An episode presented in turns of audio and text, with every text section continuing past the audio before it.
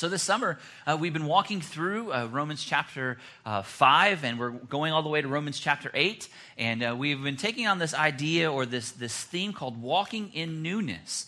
Uh, so, how do we walk in this new relationship with the Lord, or how do we walk in this new way once we place our faith in the work of Jesus Christ? So, once we do that, God has provided us a new way, and so we've been talking about that. And last week, uh, or the past couple weeks, we've been looking at Romans chapter 5, and one of the things that's come up is we've, we've uncovered the reality of grace, especially in Romans chapter 5, verse 20, where it talks about where sin increases in our life. So, once we are a believer and we sin more in our lives, the more we sin, sin, the more grace that is abound. So the more grace that God pours out on us. So more sin, more grace. So in our lives, as we, we walk and we do the things that are contrary to our new nature, we see that God gives us more and more and more and more and more grace. My kids last week were making fun of me because I used the word more way too many times. They're like, Dad, you said more a lot. Well, I wanted them to see and I wanted us to understand when we sin, God's grace pours out on us more and more and more.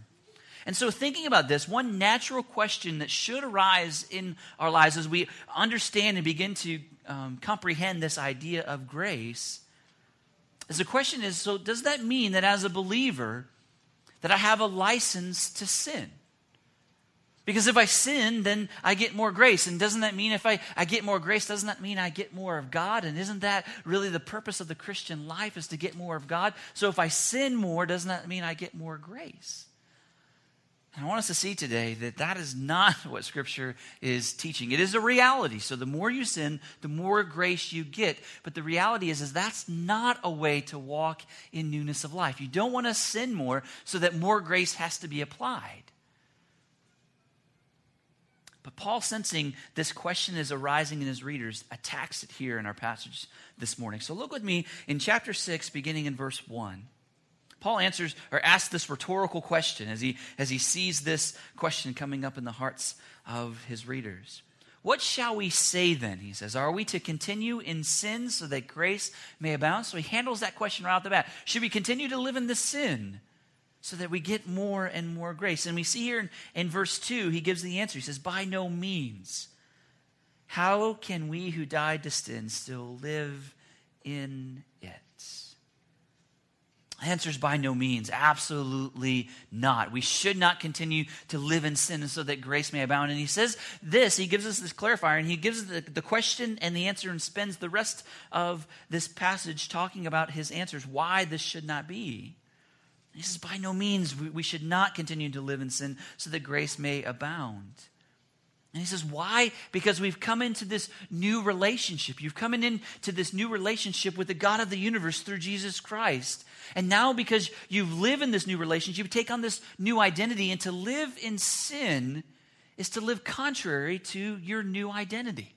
And he's going to spend the rest of the time unpacking that. And that's what we're going to do this morning. He's going to, we're going to look at our new identity and the way it is described and, and the way and the reason why we should not continue to live in sin. It's almost an impossibility to, to continue to live in sin in some ways, but it's also um, a way in which the gospel helps us care for our tendencies towards sin and our nature of sin. So let's look even further into this. And we can begin. I've given you an outline on the back of your um, bulletin today, so you can go ahead and fill in some of those blanks as we go along the way. But I want us to begin today looking at the entrance into our new identity. And we see Paul's tackling this in verses 3 and 4. He says, This is how we entered into this new identity. He says, Do you not know that all of us have been baptized into Christ Jesus? We're baptized into his death. We were buried, therefore, with him by baptism into death, in order that just as Christ was raised from the dead by the glory of the Father, we too might walk in newness of life. And so Paul says here, he, he reminds us of the entrance that we had into this new identity. And he says that it came about through baptism. Baptism is through which we entered into this new identity. And look at there what he says. This identity is into Christ. So we go from being outside of Christ or being enemies of God, that we enter into a relationship with God in Jesus Christ. So it is in Jesus Christ we find our identity. We looked at that last week, and we saw that it's in Jesus we have been given a new nature, we have been forgiven, we have been made justified before God, we have been reconciled to God, and so it's in Christ that we have all of these beautiful things. And it is in baptism that we are further identified with Christ. Now, we look at this and you may say, Well, I thought baptism wasn't something that saved you. I, I, have always heard that baptism was, was something that was outward that we did when I was changed on the inside. And I wanted to explain that just for a moment. For we see here that, that Paul is making a direct relationship between baptism and, and faith and this new life. Now, let me explain it this way. So, there's a, there's a private profession or a private personal profession that comes before baptism. So, in the pri- privateness of your heart, you come to faith in Christ. That's something that you can't do because your parents did. Your parents can't make you saved. Your parents can't give you faith. Uh, your husband or wife can't give you faith. Your, your children can't give you faith. Your faith in Jesus Christ is your faith, and it comes at a moment that's very personal between you and God. So there's a personal aspect of someone that is found to be in Christ. But then we see there's an act of obedience that God calls us to once we are found in Christ or have our faith in Christ. He says, Go and tell the world. So there's a public profession of this faith, and we do it through being baptized. Now, baptism is telling the world that no longer am I my own, but you're telling the world through baptism that I am His. And so it is a way of, of publicly and personally connecting ourselves in, with our new identity, telling the world that we're different. So it's a personally identifying. We see here in this passage, we're personally identifying with Jesus' death, we're personally identifying ourselves with his burial, and we're personally identifying ourselves with Jesus' resurrection. And we see in baptism, you, you see this as we, we participate here on our campus in, in baptism. We, we talk about the symbolism of water and the symbolism of the grave. For in baptism, it's not as though our sins are actually walked, washed away, but it's symbolic of what is taking place because of our faith in Christ. So we have water that is there, and we baptize someone that has already professed faith. They go under the water. And so it's identifying themselves with Jesus' life, his death, and his resurrection again. It's also symbolism of dying to our old self, that we're no longer controlled by our sinful nature, but that we're raised to walk in this new way, which is what Paul is talking about here. And so there's an enormous importance for the believers, for someone that has already placed faith in Jesus Christ. It, there's enormous importance for people to be baptized. Though it's not salvific, salvific in itself or bring about salvation, it is something that is very important because Jesus says it's your first act of obedience. It is your act of obedience. If you're following in me, then you unite yourself or make yourself look like me or identify yourself to the world that you are His. So it's an act of obedience. But also, baptism provides a new way to walk, is what Paul says here. Through baptism, we're, we're, we've told the world that we're different, and so now the world's looking at us differently, and now we have this new way to walk. The best way that I can give this an example in, in our lives to help it kind of connect and make sense is the example of marriage. For in marriage, we enter into a, a new identity. So you go from, and there's, there's this process we go through to taking on this new identity of marriage. First of all, you find the person that God has for you. You've prayed, and the other person's prayed, and somehow the Lord brings you together, and, and you begin to, to live life where you're trying to figure out is she the one, is he the one, and God says they're the one. And finally, then you go to this point where there's a distinct change in your life. You go from just being boy and girl to being engaged. Once there's a, a question that is asked, there's a proposal that is given, there's a response to that proposal and then you're engaged. So, and that engagement usually takes place much like coming to faith in Jesus Christ is very, very private. Engagements are very, very private. They're between two people. A person's not getting engaged to the whole world, the person's getting engaged to just one other person. And that's a very private thing. But in that sense, that status has changed. So, a person on Facebook that goes from being single to being engaged, what are they going to do? They're going to change their Facebook status from single to engaged, right? So, there's, there's this change that is taking place that's private, but then there's this public profession of this change where two people are promising to live their lives together. It takes place in the wedding ceremony. There again is another Facebook status change. Once you're married, you go from being engaged, you move into being married. And in, in that moment, during that wedding ceremony, you're making a public profession to the world that we are each other's, or I am his and she is mine. There's exchanging of rings, which become a, a symbol to the world that says, I'm taken, that I'm no longer my own, that I belong to someone else. And so we see in marriage that that takes place. Something miraculous, the Bible tells us, takes place in a marriage ceremony. Two separate people become one. Two individual people that have separate personalities in the sight of God and become one, and they walk then in this oneness. So, in this moment, they are made one, they are married, but then they spe- spend the rest of their lives together being married as they develop or as they walk in this marriage. Much the same way, this is what Paul is talking about the way we walk in newness in Christ. In a moment, we're instantaneously changed. In a moment, when we place faith in Jesus Christ, we go from being a dead person to being alive. We go from being an enemy of God to being a child of God. So, all these dramatic changes happen in a moment, but then we begin this new path where we walk with the Lord. And that's what Paul is talking about here. And then as we transition into verse 5, we see not only um, we are not only do we have entrance into this new identity, the second thing we see is we have a deeper description of our new identity. Verse 5, look with me. It says, For we have been united with him in a death like his, we shall certainly be united with him in a resurrection like his. I love this word united. This word united in, in the Greek, uh, it, it only occurs here in the New Testament. And literally, what it means is to grow in union to grow in union or, or to plant in union. So basically, this, this word uh, describes two plants that have been planted together and that are growing together. So, two plants that are planted so closely together that their roots underneath the soil are, are growing together and becoming intertwined. But then, as they grow, they're growing together in such a way that they're intertwining that you almost can't see one for the other, but they become one. Have you ever seen those plants, uh, those trees that are they're usually in big pots that they have maybe at the mall or other places where it looks like there's two separate trees down at the bottom, but then they grow and they spin around each other and almost looks just like one tree. Have you seen those? That's the idea behind this word. So uh, Paul is telling us here is that we've been united in this way where we with Christ are two separates, but we begin to grow in this way where we come to look like one. And it says here that we've been united in his death, but we've also been united in his resurrection. So, what Christ did, his work in his life, his work of obedience, and the work that brings us life, we are, are united in that. So, together as one. So, it's kind of like in marriage where in a moment you are made into this union. It's the same union that marriage talks about as the same union uh, that Paul is talking about here. It's a moment where you are joined together, but it's also a promise of a lifetime of growing together. It's that moment in which someone goes from being single to being married, and everything changes.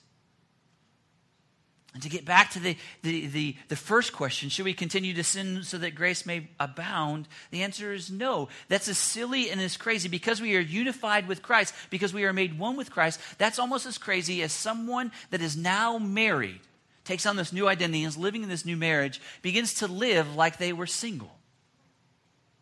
Like, how long do you think it would last if, if there were two, two people that were married together and one of the partners in the marriage decides, you know what, even though I'm married now, I've got a spouse, I want to begin to live like I was single again? How long do you think that marriage would last? Not very long. And so we see that we are united with Christ and we take on this, this new identity. And Paul gives us here some realities of this new identity. What does this new identity look like and what is life all about? Because you need to know that. You need to know what life is going to look like as you're walking in this new identity. And he gives us two things here, beginning in, in verse 7 and in verse 8. He gives us two things. First thing he says is that we're free from sin, and then we are alive to live. So we're free from sin. Verse 7, let me read that to you so you can follow along with us. For one who has died has been set free from sin. So, one of our new identities is we're free from sin. Well, your question should come about is, well, how then are we free from sin? Well, Paul answers that in verse 6. Let me read verse 6 for you. For we know that our old self was crucified with him in order that the body of sin might be brought to nothing, so that we would no longer be enslaved to sin. So, we're free from sin. And through this union with Christ, we are unified with Christ's death. And because of his death, there are certain things verse 6 tells us about our lives. It tells us three things about how we are free from sin or how we are united with Christ's death. First of all, it says, Our old self was crucified with him. Our old self was crucified with him. What that means is the person of sin inside of us died. The person that was the person of sin inside of us died. Now, we still have the capacity to sin when we come to know Christ and we live in this union with Christ. We still have the capacity to sin. But our old self died. The capacity in our lives still lives, but our old self, uh, our old life does not. That old life that was, that was uh, the life of sin that was given to us from Adam is dead and it has gone away with. Have you ever wondered why at cemeteries there, there aren't guards at cemeteries that are watching over the graves? Like there may be sometimes, there, there may be a situation where there are fences around cemeteries or where they have um, cameras at cemeteries. But what they're not doing is they're not protecting the world from the people inside the cemeteries. What those, if there are guards or there are fences, they're protecting people from outside from doing damage to those that, that are already dead and inside the graves. So it's, it's a wonder to me that have you ever wondered why there aren't people like guarding the graves? So that the dead people don't come out. Like if it's a zombie uh, apocalypse or something like that, that, that may happen. And, um, but, but the reality is that that's not going to happen. Um, that, though you may like to see those things on TV and scare you a little bit and all that. But we see that, that there aren't guards that are there with guns overneath the tombs, even of some of the worst people in the world. If you think of some of the worst people that have died, that have done horrendous, horrible things in life, when they're in their grave, there's no one there watching to make sure they don't get back up again. Why? Because they're dead. Their potential and their opportunity to sin is done away with. That's what Paul is saying about our old self. Our old self is saying it, it's dead, it's done, it's gone away with. That part of us died. So our old selves were crucified. The second thing we see that we're free from sin is that the body of sin has been brought to nothing. What that means is the power of sin in our life has died.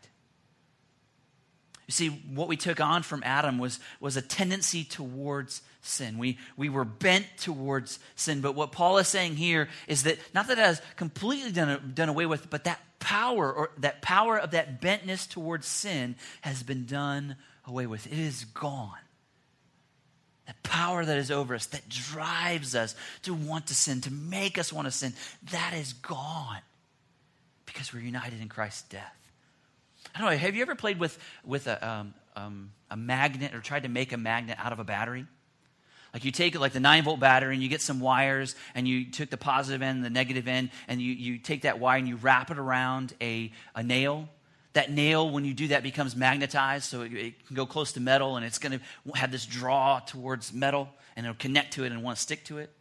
Well, that's kind of like what we are in, in our bentness towards sin. We're almost like that nail that is, that is connected to this battery. There's this power that is flowing through us that almost magnetizes us or draws us towards sin. So we get close to metal and you can feel it pulling, pulling, and the closer it gets, bam, it's stuck there right into the metal. And it, you have to pull it away with great strength to move it away from that metal. In some ways, that, that's what Paul is talking about in, in our own lives, is that we are bent towards sin. So it's almost as though we have this power that is in us, when we walk close to the things that are tempting or the passions of our life, what we do is we draw into it and we, we inevitably have to go to it.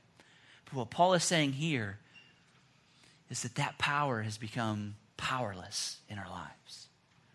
It's as though we've been removed from the battery, so there's no charge, there's no power in our lives that's drawing us towards sin. It's gone, it's done away with.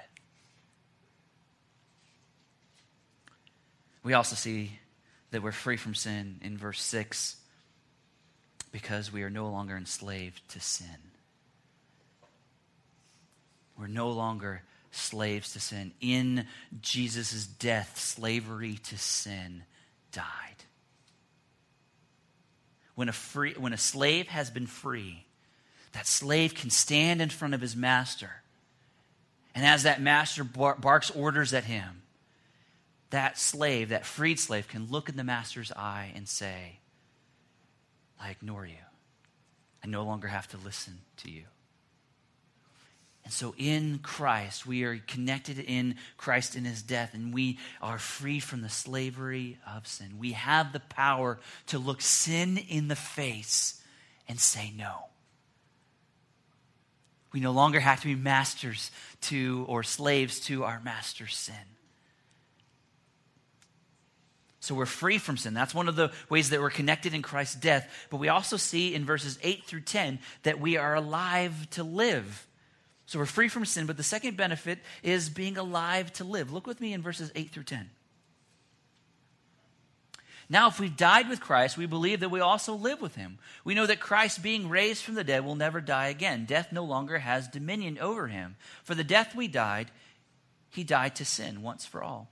But the life he lives, he lives to God. So you also must consider yourselves dead to sin, but alive to God in Christ Jesus. So we are alive to live. It's through our union with Christ's resurrection, we get to experience this present experience, not just a future experience. But we, we see that always as we walk through Scripture. There's some things that are, are presents or are promises for the future, like we will be with Him in glory. We will be in heaven reigning with Christ. We will be able to experience the abundance of God's love and grace in the future. But in this passage, He's talking about things that we can experience right now. And he gives us two things. We are alive to live, and he says that we can live with Christ, is the first thing. So we're alive to live, but we live with Christ. For Christ is alive. Because he resurrected from the dead, we see that Christ now has life. He has never died again, nor will he ever die again. So with Christ, he is alive, and we are connected. We have union with this Christ so that we can live with him. And basically, this living with Christ is the idea or the biblical um, word of sanctification. It's the biblical idea of sanctification.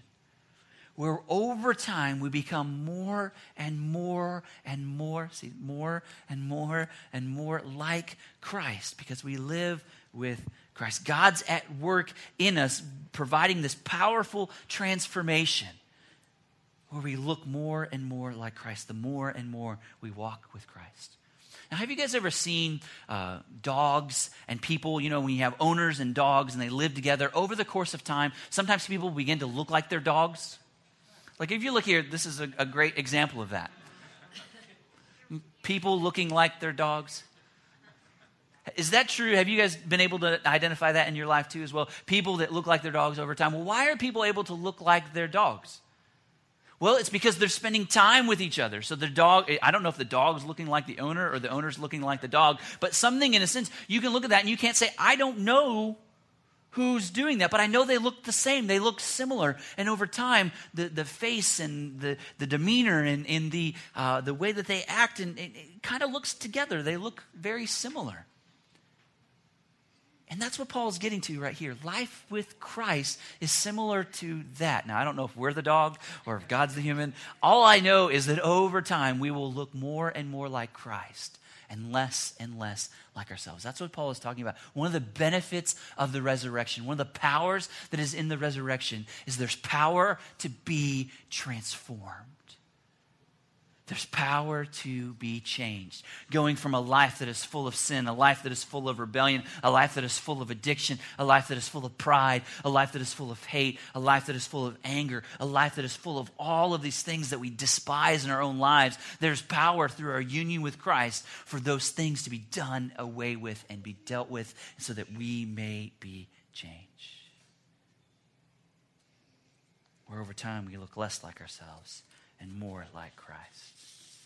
And we begin to look on the outward to be more of a person like Christ, where love begins to abound more and more in our lives, where we, we look at our tongue and the way we use our tongue, and our, our, our tongue is no longer a tongue that curses, but it's a tongue that blesses or it's a tongue that encourages.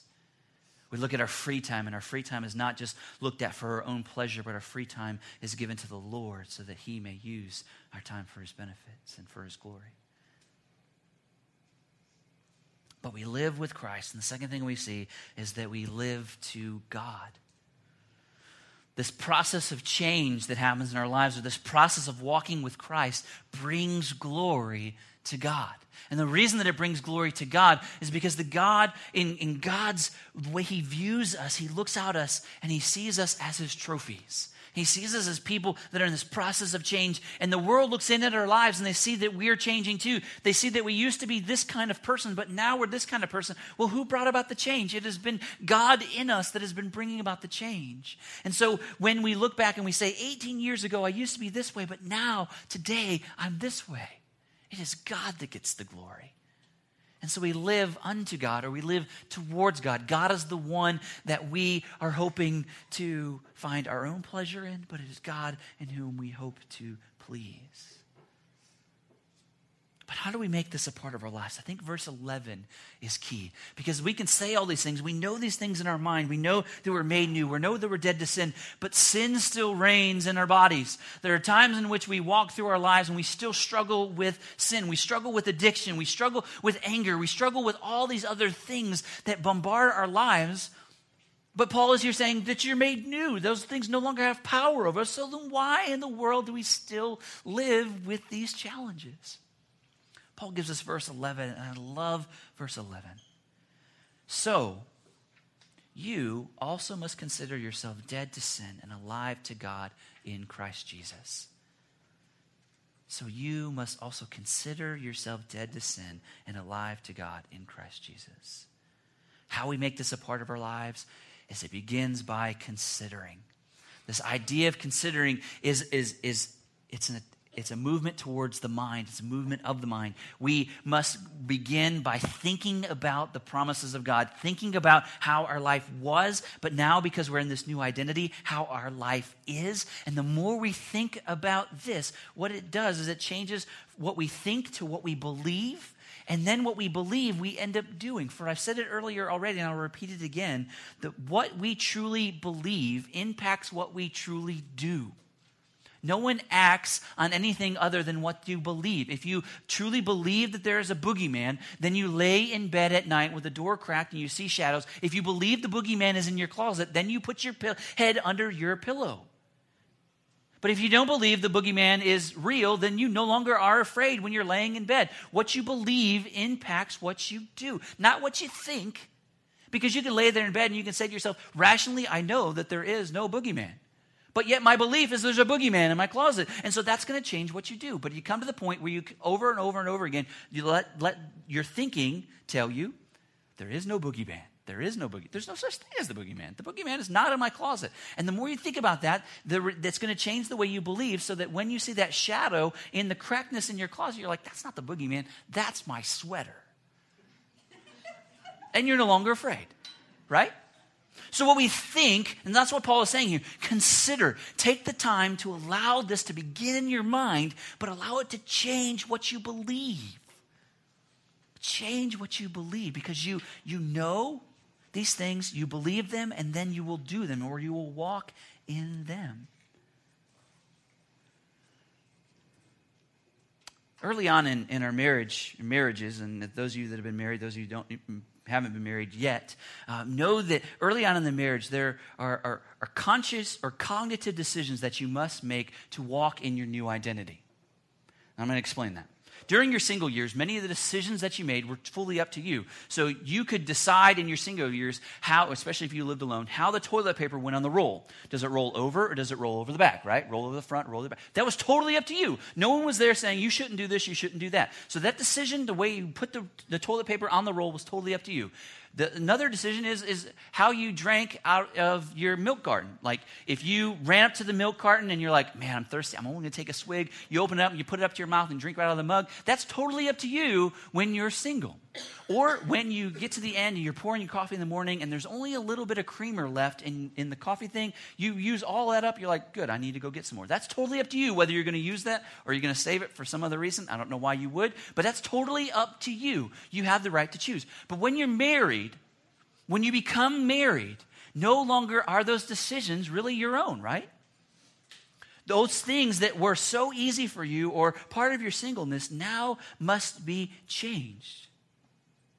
You have to cognitively think about which way the toilet paper goes on the roll. You have to have that conversation with your wife or your husband.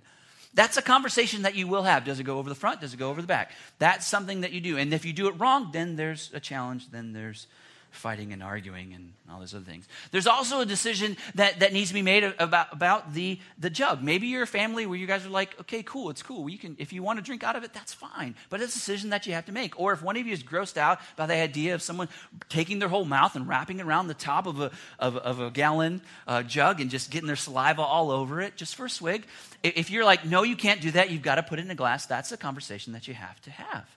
Or if you're at the place where you're looking at the coffee creamer and you're going ready to pour that coffee creamer and you know that your spouse hasn't had coffee yet, that's going to impact your decision whether you're going to use all of that coffee creamer or if you're going to set it back and allow it to be there for your spouse. Those are cognitive things that happen. Now, those are big changes that happen in our life. And sometimes if we don't do those right, there's, there's challenge and there's, and there's difficulties. But the more and more you live in this new relationship with your spouse, you begin to realize that those things become less and less hard for you to do, but they become more like who you are and what you do. But early on in marriage, you're walking down this way and you wake up early in the morning, your spouse, you wake up before your spouse and you're thirsty. You wake up and you go to the, the fridge, you open up and you're like, oh, there's the milk. I got to get something to drink before I, I, go and get my coffee and pour the creamer out and all that other good stuff. Before You wake up before your spouse and you're doing all this. There are decisions that are made. And the more and more you, you make the decision to be a husband, to, to be a, a proper spouse, to be a proper wife, it's going to change the way you do. But sometimes along the way, you slip into your old habits, right? Like you're new. You're on this new way. You know the new way to go, but there's this tendency inside of you still to, to want to like take the jug and like drink from it or use all of the creamer and, and, and not give any for your, your spouse.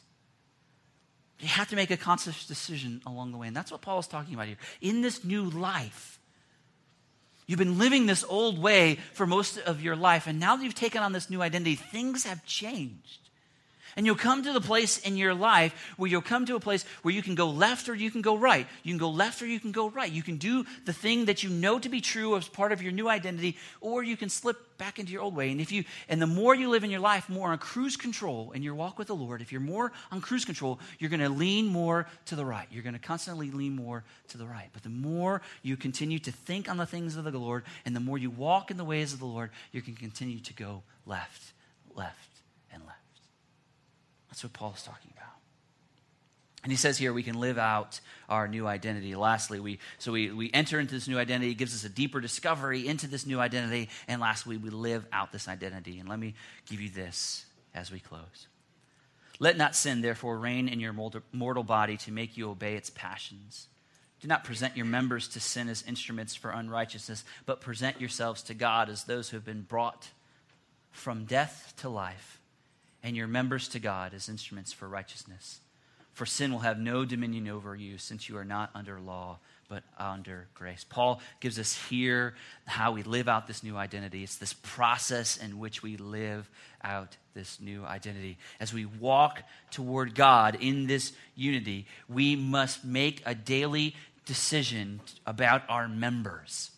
He says, This is the challenge living in the Christian life, you have to decide what you're going to do with your members. Now, members is every part of you. It's your, it's your mind, it's your soul, it's your spirit, it's your hands, it's your eyes, it's your tongue, it's your ears, it's your feet, it's your legs. He's talking about the full person. He's talking about all of you, not only those that are inside, but outside of you, your full body, your full nature. He says, present your members your members are yours, and you get to choose whom you're going to submit your members to on a daily basis. He says, Those that are living out this new identity in Christ, the challenge is to give your members over daily to the Lord so the Lord can use you as instruments of righteousness. I love this because it's not the member, it's not the person that owns the members that's doing the work, but the person that owns the members is submitting their members to something else to do the work. So, again, in our good deeds, the good things that we do, it's not us doing it, but it's God doing it in us and through us. And there's great power in our members, there's great potential in our members. Think of the, the power that the chisel and the hammer are in the hand of the artist. Like the members, the, the chisel and the hammer in the hands of the artist can do amazing work, make art and beautiful things so that the world can see. We are those members, and we submit ourselves to the hands of God to be able to do that. But also think about how powerful or dreadful that same chisel and hammer are in the hands of a baby. Like a baby that doesn't have a capacity to make beautiful things. The baby that has capacity to like bring a lot of, about a lot of pain with those same, very same instruments. What Paul's telling us here is to submit ourselves as those members to the Lord, and we must do it daily. We're going to talk about that more next week, but I want to leave you with this. The prayer of your heart in the morning as you wake up, if you are in Christ, the prayer of your heart and as you wake up in the morning should be Lord, use me today. I give you myself. I give you my mind, I give you my heart, I give you my hands, I give you my eyes, I give you my ears, I give you my feet. I give you all of me to you so that you may use it today. So it's not me doing it, but it's you doing it. I submit myself to you. Use me how you see fit.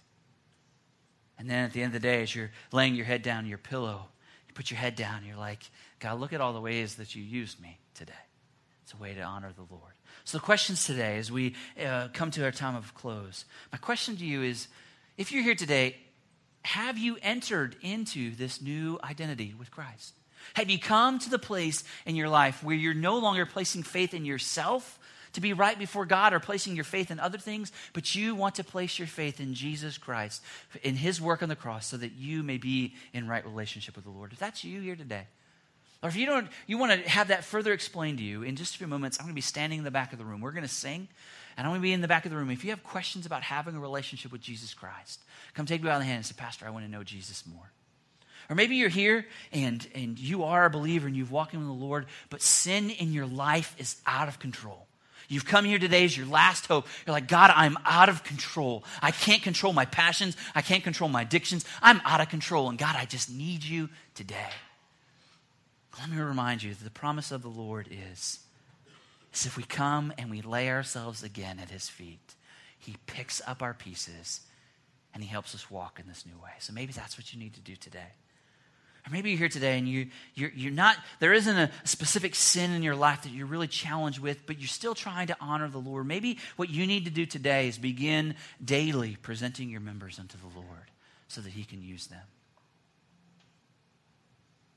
But whatever it is today, wherever we're at, the Lord has spoken to us, and let us respond to that. Let's pray. Father, we thank you for your love. Thank you for your words. And Father, I thank you that you've made us new.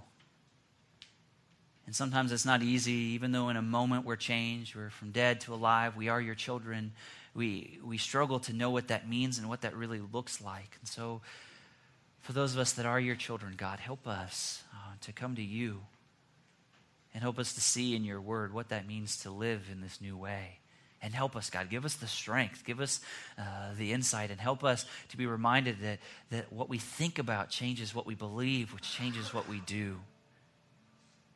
And Father, for those that are here today that, that may not even know you, Father, I pray that your Spirit would draw them uh, closer to you and give them the faith they need to trust you as their Lord and Savior. But God, as we sing this song now, God, I pray that the words that are coming out of our mouths would be a reflection of our heart. Let this song be our song of praise, but also let it be a song of just promise.